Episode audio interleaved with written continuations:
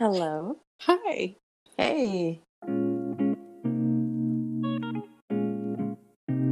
Welcome to Platicast, an audio collage that's as processy, creative, intuitive, and messy as its creators.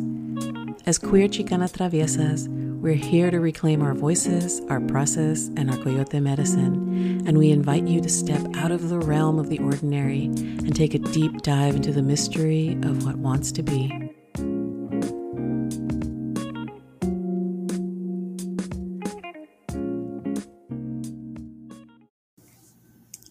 It's Wednesday, December 16th, 2020, and it has been a while since we've done any recording, any publishing, and, uh, you know, we each have our reasons for that. Mine are due to uh, big changes in my life that have been a mixture of excitement and stress and hope and fear. And uh, I didn't think I was going to record anything this year. I thought I was done recording for the year and would just begin in the new year. But for a moment today, I was in a place where things were just landing, reflections were coming, and um, I figured I'd give it a shot.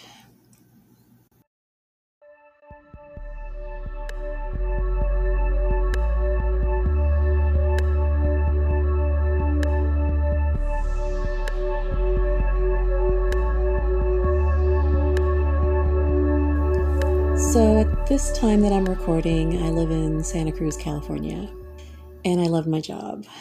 And uh, it's a blessing when that happens, right?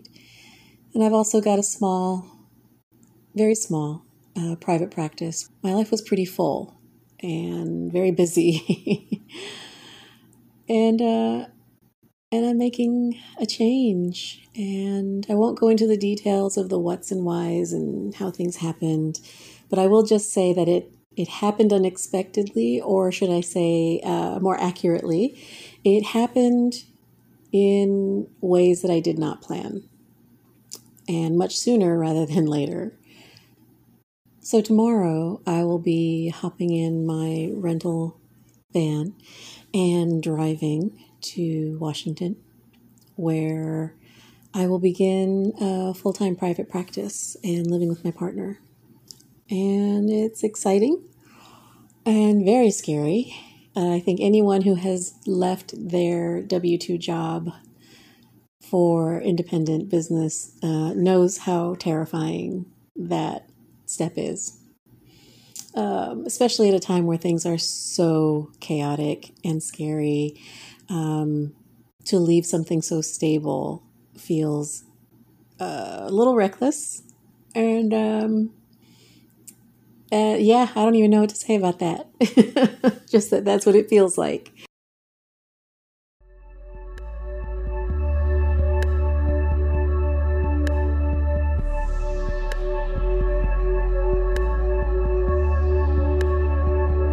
Landing and the decision to move forward was excruciating. The process was excruciating. Um, I couldn't have made it through without my partner and my friends and my support people.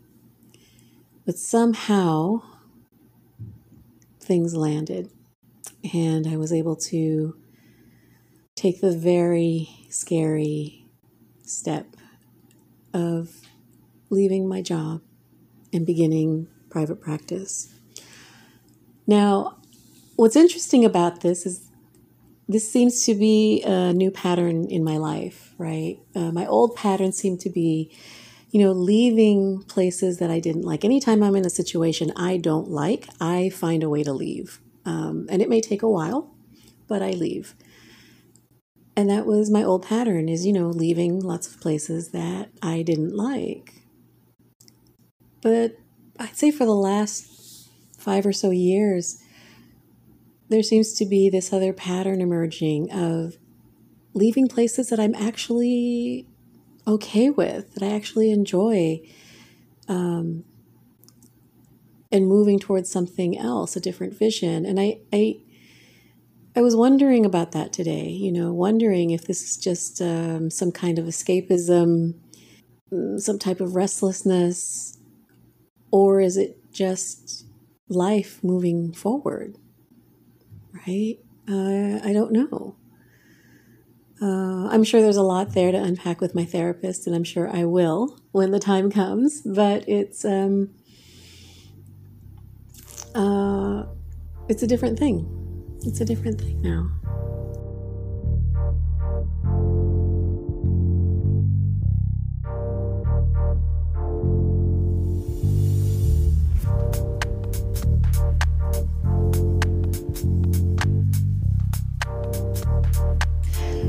Thinking about how sometimes the clarity to do something doesn't come with reason or intuition and sometimes you don't feel divinely guided or called. There's a weighing of the risks. So, what's come clear to me in this moment is this experience of what to do when you are offered options and none of them feel divine, none of them feel like a calling, none of them feel inspired. Um, there's no vision pulling you right?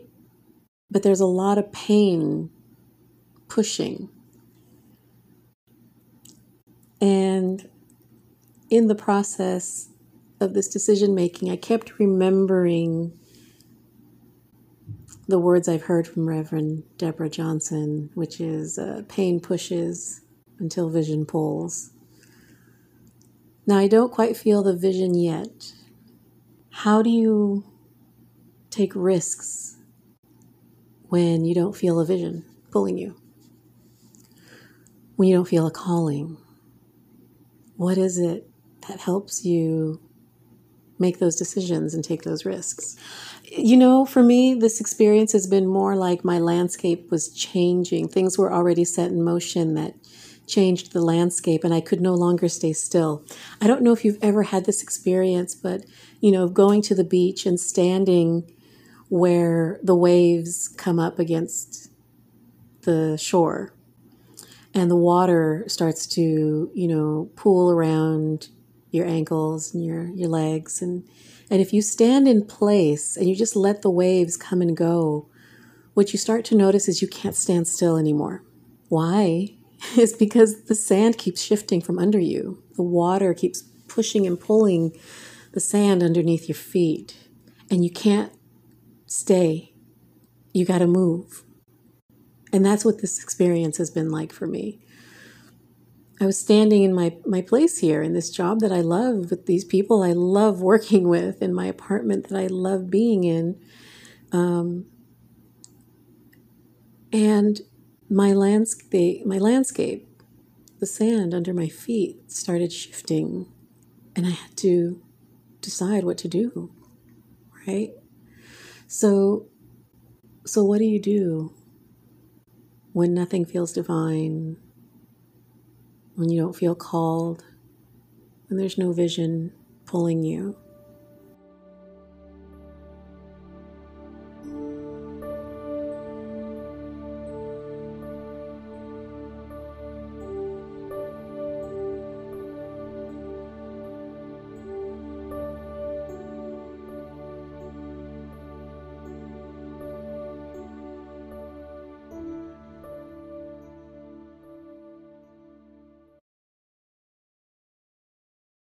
And so, what is it that I'm trusting? I don't know. I don't have a name for it, I don't have a feeling for it, but it's something. It's something bigger and outside of me. This moment feels like a blindfolded archer. And I'm very aware that sometimes we have to go back to go forward.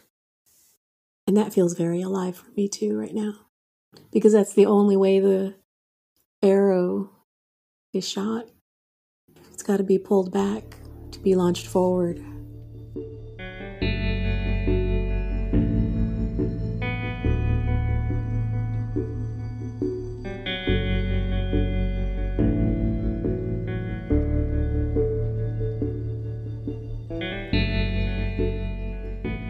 had the beautiful experience yesterday of, of sitting with our staff of color group and taking in their well wishes.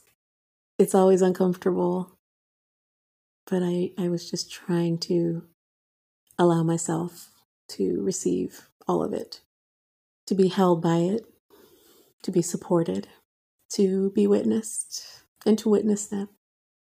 You know, Maestra Grace has said that, uh, you know, we don't get to call ourselves curanderas, that the communities who gets to deem us curanderas.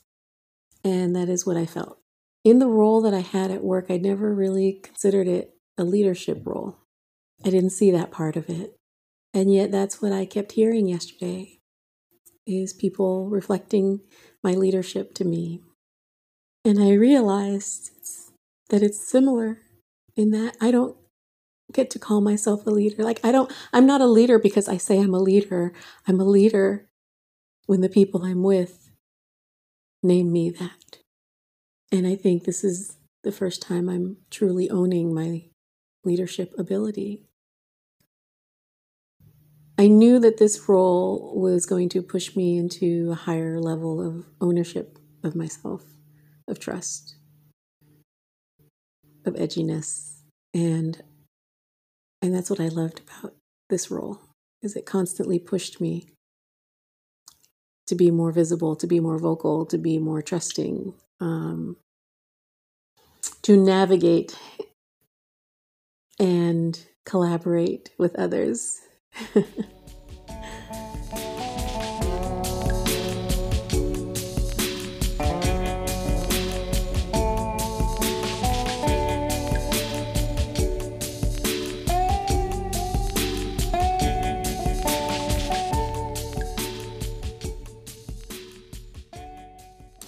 I'm trying to honor the pacing of this season as well as I'm shedding and leaving things behind. I'm trying to trying to honor that space of stillness, of settling, settling in, of germinating. And hopefully by the spring, I'll see where things have rooted.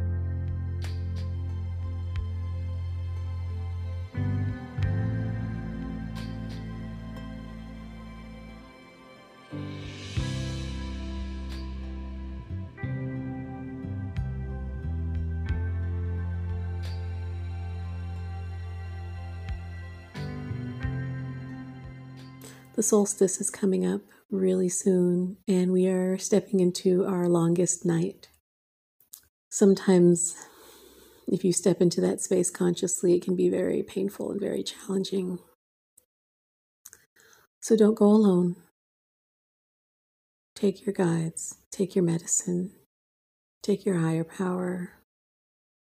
Whatever that is you lean on in faith and trust and practice, go into this longest night with it and let things be the pace that they want to be.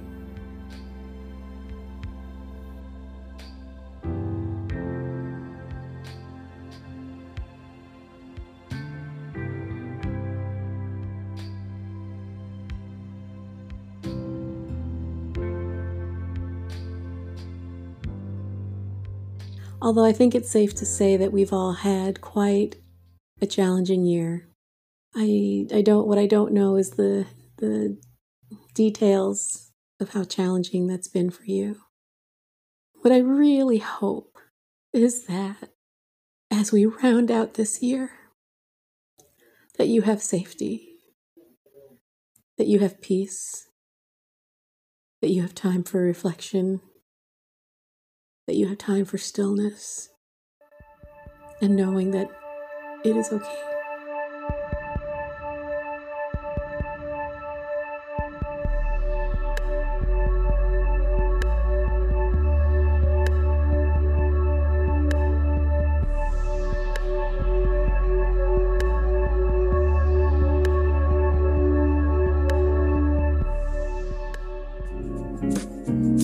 Thanks for listening, and we'd love to hear from you. If you have any questions or if you'd like to share your thoughts, hop on over to our website at platicast.com.